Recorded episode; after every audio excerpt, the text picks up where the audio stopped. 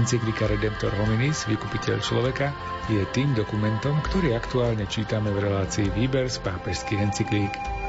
Milí priatelia, k stretnutiu nad textom a komentármi vás pozývame aj v dnešný deň. Pohodu pri rádiách vám prajú tvorcovia relácie Miroslav Kolbašský, Anton Fabián, Jaroslav Fabián a Martin Ďurčo.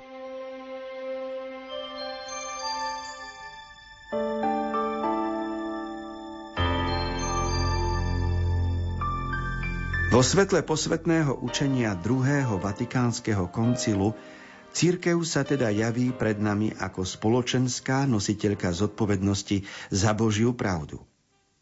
S hlbokým pohnutím počúvame slová samého Krista. Slovo, ktoré odo mňa počujete, nie je moje, ale Otcovo, toho, ktorý ma poslal.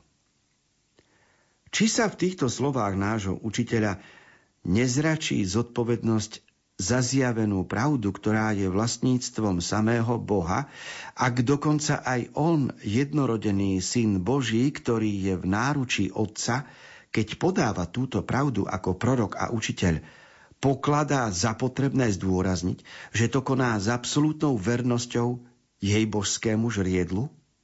Tá istá vernosť musí byť konštitutívnou vlastnosťou viery cirkvy, či už keď ju učí alebo vyznáva. Viera ako osobitná nadprirodzená čnosť vliata do ľudského ducha nám umožňuje účasť na poznaní Boha a je našou odpoveďou na jeho zjavené slovo. Práve preto sa vyžaduje, aby sa církev, keď vyznáva a učí vieru, úzko pridržiavala Božej pravdy a aby ju konkrétne uplatňovala v živote ako rozumnú poslušnosť. Sám Kristus, aby zabezpečil túto vernosť Božej pravde, prislúbil cirkvi zvláštnu pomoc ducha pravdy a udelil dar neomilnosti tým, ktorým zveril úlohu túto pravdu ďalej podávať a ju učiť, ako to presne definoval už prvý vatikánsky koncil a neskôr potvrdil druhý vatikánsky koncil. Okrem toho dal celému Božiemu ľudu zvláštny zmysel pre vieru – Týmto spôsobom sme sa stali účastnými na poslaní Krista proroka a prostredníctvom tohto poslania slúžime spolu s ním Božej pravde v cirkvi. Zodpovednosť za túto pravdu značí tiež, že ju máme milovať a snažiť sa ju čo najpresnejšie pochopiť tak, aby sme sa k nej priblížili v celej jej spásonosnej sile a jase, v jej hĺbke a zároveň jednoduchosti. Táto láska a táto snaha pochopiť pravdu musia spolu kráčať ruka v ruke, ako to potvrdzujú životy svetých v cirkvi.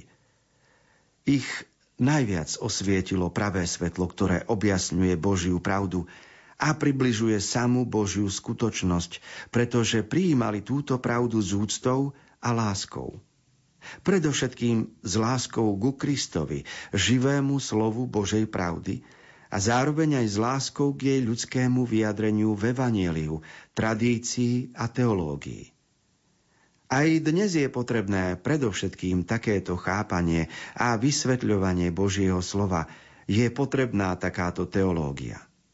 Teológia vždy bola a vždy zostáva veľmi dôležitá, aby sa církev, Boží ľud, mohla tvorivo a účinne zúčastňovať na Kristovom prorockom poslaní.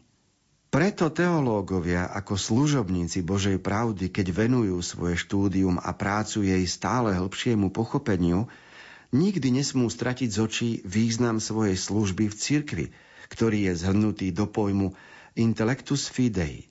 Tento pojem má, aby sme tak povedali, dvojstranný rytmus podľa výroku intellege ut credas, crede ut intellegas. Rozumej, aby si veril – Ver, aby si rozumel.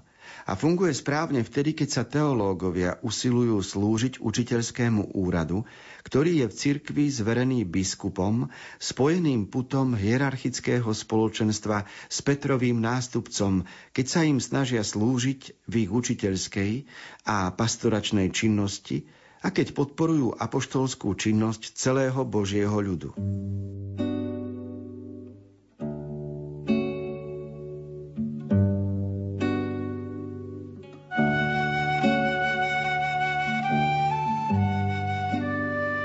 Encyklika Redemptor Hominis od Jana Pavla II. má aj vieroučné časti, nielen spoločenské. A vieroučná časť znamená, že Jan Pavol II hovoril o viere, vernosti a pravde, o viere ako vzťahu človeka k Bohu, o vernosti k poznaniu, ktoré máme vierou, aby sme odovzdávali ten poklad poznania Boha, ktorý máme a z toho vyplýva pravda, ktorú vyznávame a ktorú žijeme. A posun, ktorý nastáva vo vývoji ľudstva, spočíva v tom, že v minulosti sme zdôrazňovali, my máme pravdu, tí iní sú bludári a musia sa učiť od nás. Dnes vieme, že pravdu má ten, kto má lásku. Čiže my musíme aj rešpektovať druhých, svoju pravdu môžeme predkladať, vysvetľovať, ale z úctou sa musíme dívať aj na iných. Pravda bez lásky by bol fanatizmus. A tak ľudstvo zápasí o to, čo vlastne pravda je. A úloha teológov je v rámci spoločenstva veriacich, čiže v cirkvi, hľadať správne vyjadrenia, aby sme zostali verní náuke, ktorú hlásal aj Kristus, aby sme boli v duchu Božom, v duchu lásky a aby sme naplňali to, čo je vyjadrené v scholastickej teológii krátkými vetami. Poznaj, aby si veril a ver, aby si poznal. Čiže rozumenie, poznanie, špekulácia ľudská a viera úzko súvisia lebo naše rozumové poznanie a naša viera je navzájom závislá. Na to máme rozum, aby sme ho zapojili do služby viery a na to máme vieru, aby osvetľovala aj naše ľudské poznanie. Preto potrebujeme obidve skutočnosti, aby sa doplňali. A postupne storočie za storočím, tak ako sa rozvíja naše ľudské poznanie a zdokonaľuje aj vďaka technike, tak rozvíja sa aj naše poznanie viery a rastie aj naše poznanie pravdy a vernosti voči Bohu.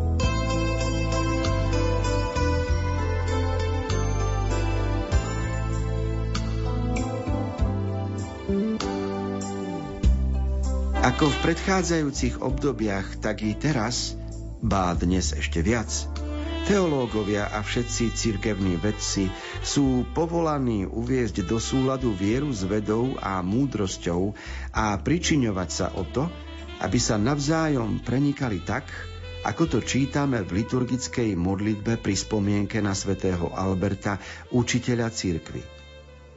Táto úloha dnes nesmierne vzrástla v súvise s pokrokom ľudskej vedy, jej metód a výdobytkov v poznaní sveta a človeka. To sa vzťahuje tak na exaktné vedy, ako aj na vedy humanistické a na filozofiu, ktorej úzke zväzky s teológiou pripomínajú dokumenty posledného koncilu. Na tomto poli ľudského poznania, ktoré sa stále rozširuje a rozvetvuje, aj viera sa musí neprestajne prehlbovať odhaľovaním rozsahu zjaveného tajomstva a snahou o pochopenie pravdy, ktorej jediným najvyšším prameňom je sám Boh. Je prípustné, ba aj želateľné, aby sa v tejto obrovskej práci v uvedenom smere bral ohľad na určitý pluralizmus v metódach. Táto práca sa však nemôže vzdialiť od zásadnej jednoty v učení viery a mravov, lebo toto je jej vlastným cieľom. Z toho dôvodu je nevyhnutne potrebná úzka spolupráca teológie s učiteľským úradom cirkvy. Každý teológ si musí byť zvlášť vedomý toho, čo vyjadril sám Kristus, keď vyhlásil Slovo, ktoré odo mňa počujete, nie je moje, ale Otcovo. Nikto teda nesmie pestovať teológiu, ako by šlo o zbierku čisto osobných názorov, ale každý si musí byť vedomý, že ostáva úzko spojený s poslaním vyučovať pravdu, za ktorú je zodpovedná církev.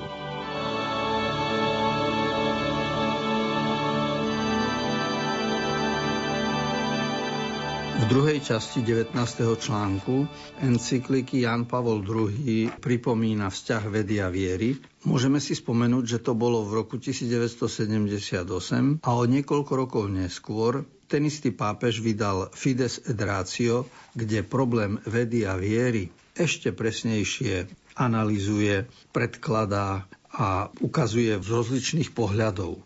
Celý život Ján Pavol II s tým zápasil, pretože žil v období, kedy pomaly už vyprchávalo napätie, ktoré bolo medzi prírodovedcami, pretože už v 50. rokoch minulého storočia prestávalo byť moderné hlásiť sa iba k ateizmu a nastupuje nová doba, v ktorej si jednotlivé vedy priznávali svoju kompetenciu. Čiže ľudia prichádzajú na to, že musí byť tzv.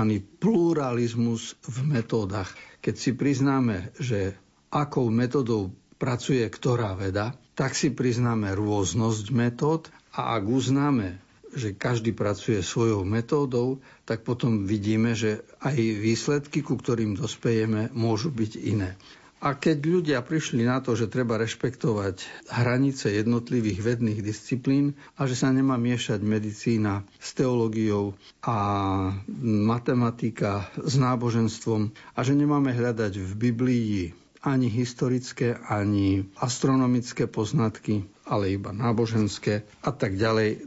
Časom sa všetky tieto skutočnosti vykryštalizovali a nemusíme už tak ako v 15. alebo 16. storočí byť svetkami upaľovania Jordana Bruna alebo rozprávať o tom, čo učil Galileo Galilei, kedy sa hádali, či má pravdu Biblia alebo či majú pravdu prírodné vedy. Čo je dôležité a k čomu sme dospeli, že v rámci církvy vyučovanie majú na starosti biskupy, pretože oni tvoria učiteľský úrad církvy. Teológovia im v tomto smere môžu pomáhať, čiže skúmanie náboženských práv alebo aj histórie je na teológoch, ale teológovia veľmi dobre vedia, že majú to robiť na pôde alebo na tom ihrisku, ktoré sa volá církev, v jednote s církvou a kompetentní na vyučovanie sú biskupy, pretože e, církev ako spoločenstvo veriacich, v nej je úrad vyučovania odovzdaný biskupom. A na vyučovanie v cirkvi nestačí ako v prírodných vedách iba byť skúmateľom, bádateľom, niečo objaviť a dostať Nobelovú cenu, lebo v prírodných vedách je najlepší ten, kto je najšikovnejší, najbystrejší.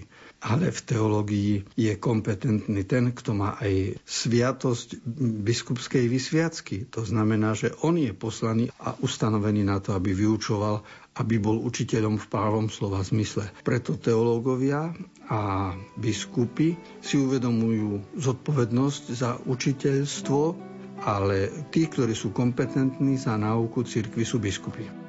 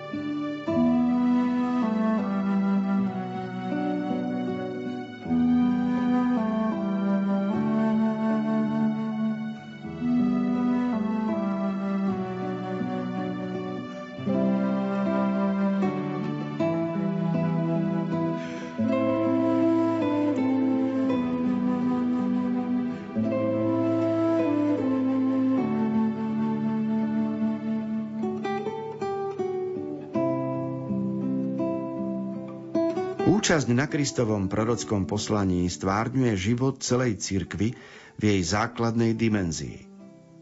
Zvláštnu účasť na tomto poslaní majú duchovní pastieri, ktorí učia a rozličnými spôsobmi stále hlásajú a ďalej podávajú učenie viery a kresťanskej morálky. Toto vyučovanie, tak misionárske ako i riadne, prispieva k zhromažďovaniu Božieho ľudu okolo Krista, k príprave účasti na Eucharistii a ukazuje cesty sviatostného života. Biskupská synoda zvolená roku 1977 venovala zvláštnu pozornosť katechéze v súčasnom svete. Ovocie, vyzreté z jej rokovaní, skúseností a návrhov, bude čoskoro zverejnené podľa odporúčania účastníkov synody v osobitnom pápežskom dokumente. Katechéza je nesporne trvalá a pritom základná forma činnosti cirkvy, v ktorej sa prejavuje aj prorocká charizma. Vydávanie svedectva a vyučovanie postupujú totiž spoločne ruka v ruke. A hoci sa tu hovorí v prvom rade o kňazoch, nemožno nespomenúť veľký počet reholníkov a reholníčok, ktorí sa venujú katechetickej činnosti z lásky k božskému učiteľovi. Nemožno sa tiež nezmieniť o toľkých lajkoch, ktorí touto činnosťou vyjadrujú svoju vieru a apoštolskú zodpovednosť.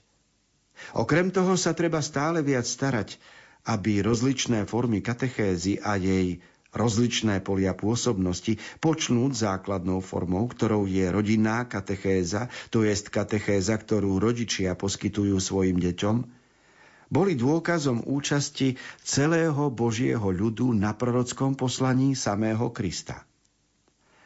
Treba, aby sa v súvise s touto skutočnosťou na zodpovednosti cirkvy za Božiu pravdu podielali stále viac a rozličnými spôsobmi všetci jej členovia. A čo povedať v tomto ohľade o špecialistoch v rozličných odboroch, o predstaviteľoch prírodných a humanistických vied – o lekároch, právnikoch, umelcoch a technikoch, učiteľoch a profesoroch rozličných stupňov a odborov. Tí všetci, ako členovia Božieho ľudu, majú svoj podiel na Kristovom prorockom poslaní, na jeho úlohe slúžiť Božej pravde. A to aj tým, že zaujímajú čestný postoj voči pravde na každom poli, tým, že vychovávajú iných v pravde a učia ich dozrievať v láske a spravodlivosti. Teda zmysel pre zodpovednosť za pravdu je jedným zo základných styčných bodov medzi cirkvou a každým človekom a je jednou zo základných požiadaviek určujúcich povolanie človeka v spoločenstve cirkvy. Cirkev našich čias, vedená zmyslom zodpovednosti za pravdu, musí zostať vytrvale verná svojej vlastnej povahe, ku ktorej patrí aj prorocké poslanie pochádzajúce od samého Krista – ako mňa poslal Otec, aj ja posielam vás. Príjmite Ducha Svetého.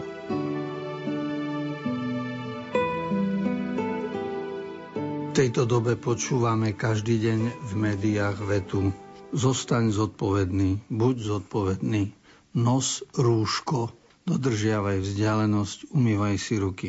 A spomínam to preto, lebo ten výraz byť zodpovedný už v 1978 spomínal pápež Jan Pavol II, keď hovoril o tom, že kresťan by mal mať zmysel pre zodpovednosť za pravdu.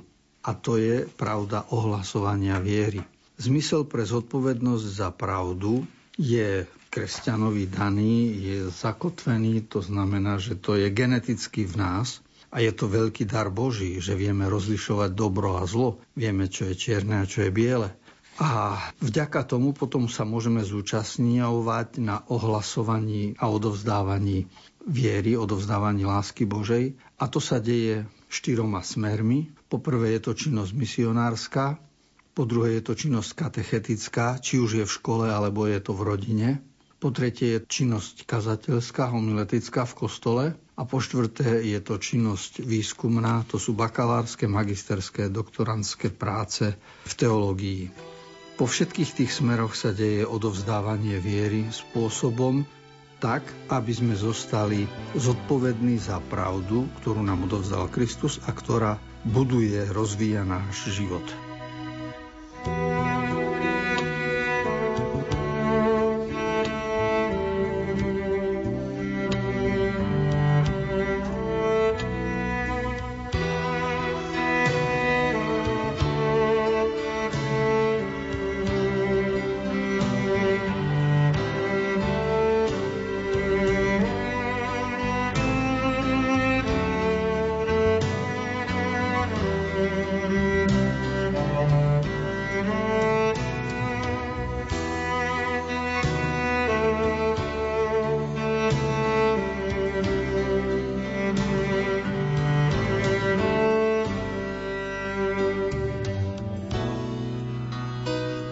Tajomstve vykúpenia, čiže v spasiteľnom diele Ježiša Krista, Církev nemá len účasť na evaníliu svojho učiteľa, a to vernosťou, slovu a službou pravde, ale svojou poddanosťou plnou viery a lásky má zároveň účasť aj na sile jeho vykupiteľskej činnosti, ktorú vyjadril a zhrnul vo sviatostnej forme predovšetkým v Eucharistii. Eucharistia je stredom a vrcholom celého sviatostného života, ktorým každý kresťan dostáva spásonosnú silu vykúpenia, počnúc tajomstvom krstu, v ktorom sme ponorení do Kristovej smrti, aby sme sa stali účastnými na jeho zmrtvých vstaní, ako to učí Apoštol. Vo svetle tohto učenia je ešte zrejmejšie, prečo celý sviatostný život církvy a každého kresťana dosahuje svoj vrchol a plnosť práve v Eucharistii. V tejto sviatosti sa totiž z Kristovej vôle neprestajne obnovuje tajomstvo obety, ktorou on obetoval Otcovi seba samého na oltári kríža. Otec prijal túto obetu a odplatil toto bezhraničné darovanie sa svojho syna, ktorý sa stal poslušným až na smrť, svojim otcovským darovaním sa, to je darom nového nesmrteľného života v zmrtvých vstaní, pretože Otec je už od počiatku prvým prameňom a darcom života. Tento nový život, v ktorom je zahrnuté telesné oslávenie ukrižovaného Krista, stal sa účinným znakom nového daru udeleného ľudstvu, ktorým je sám Duch Svetý. Skrze neho Boží život, ktorý má Otec v sebe a dáva ho synovi, udeluje sa všetkým ľuďom, čo sú zjednotení s Kristom. Eucharistia je najdokonalejšou sviatosťou tejto jednoty. Slávením Eucharistie a účasťou na nej sa spájame s pozemským a zároveň nebeským Kristom, ktorý za nás oroduje u Otca. Spájame sa však s ním vždy skrze vykupiteľský úkon obety, ktorou nás vykúpil, takže sme boli draho vykúpení. A veľkosť ceny nášho vykúpenia svedčí zároveň o hodnote, ktorú sám Boh priznáva človekovi a o našej dôstojnosti v Kristovi. Keď sa totiž stávame Božími deťmi, keď nás Boh príjima za synov, stávame sa zároveň, podobne ako Kristus, kráľovstvom a kňazmi. Dostávame kráľovské kňazstvo, to jest stávame sa účastnými na jedinom a neodvolateľnom navrátení človeka i sveta Otcovi, ktoré raz navždy vykonal On, väčší syn, a zároveň opravdivý človek. Eucharistia – je sviatosť, v ktorej nadobúda najplnší výraz naše nové bytie, v ktorom sám Kristus bez prestania a vždy novým spôsobom vydáva svedectvo v duchu svetom nášmu duchu, že každý z nás, keďže je účastný na tajomstve vykúpenia, má prístup k ovociu synovského zmierenia s Bohom, ktoré on sám uskutočnil a stále uskutočňuje medzi nami prostredníctvom služby cirkvy.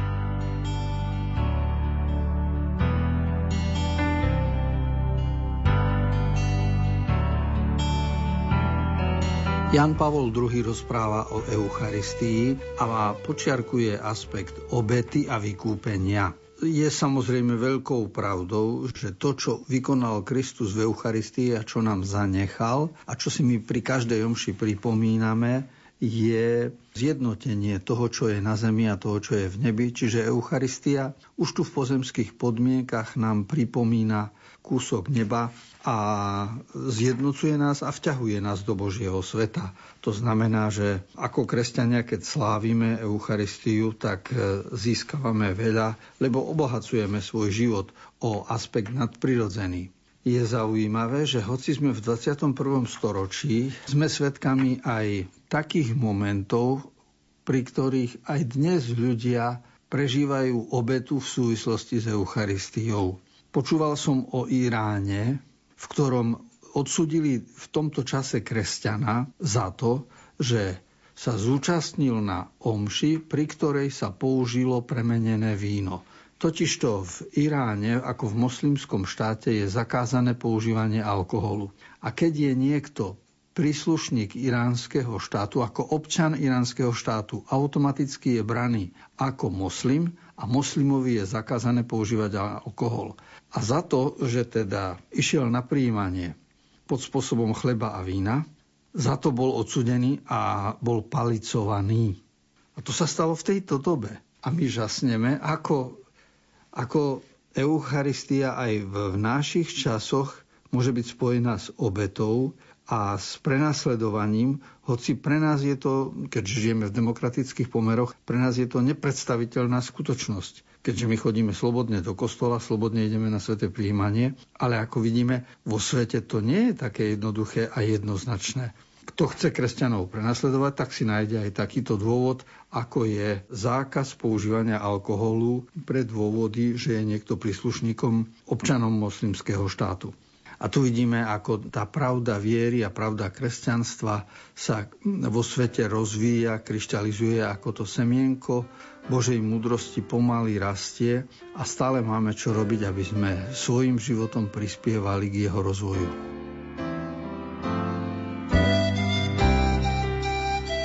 Milí priatelia, máme tu záver relácie Výber z pápežských encyklík. Dokument, ktorý sme si čítali, sa volá Redemptor hominis, vykupiteľ človeka a ide o encyklíku svätého otca Jána Pavla II. Aktuálnu časť, ako aj predchádzajúce čítania a komentáre, nájdete v internetovom archíve Rádia Lumen. Reláciu pre vás aj dnes pripravili majster zvuku Jaroslav Fabián, Miroslav Kolbašský, interpret textu encykliky Komentáre si pripravil duchovný otec Anton Fabián a za všetkých vám pohodu pri počúvaní želá Martin Ďurčo.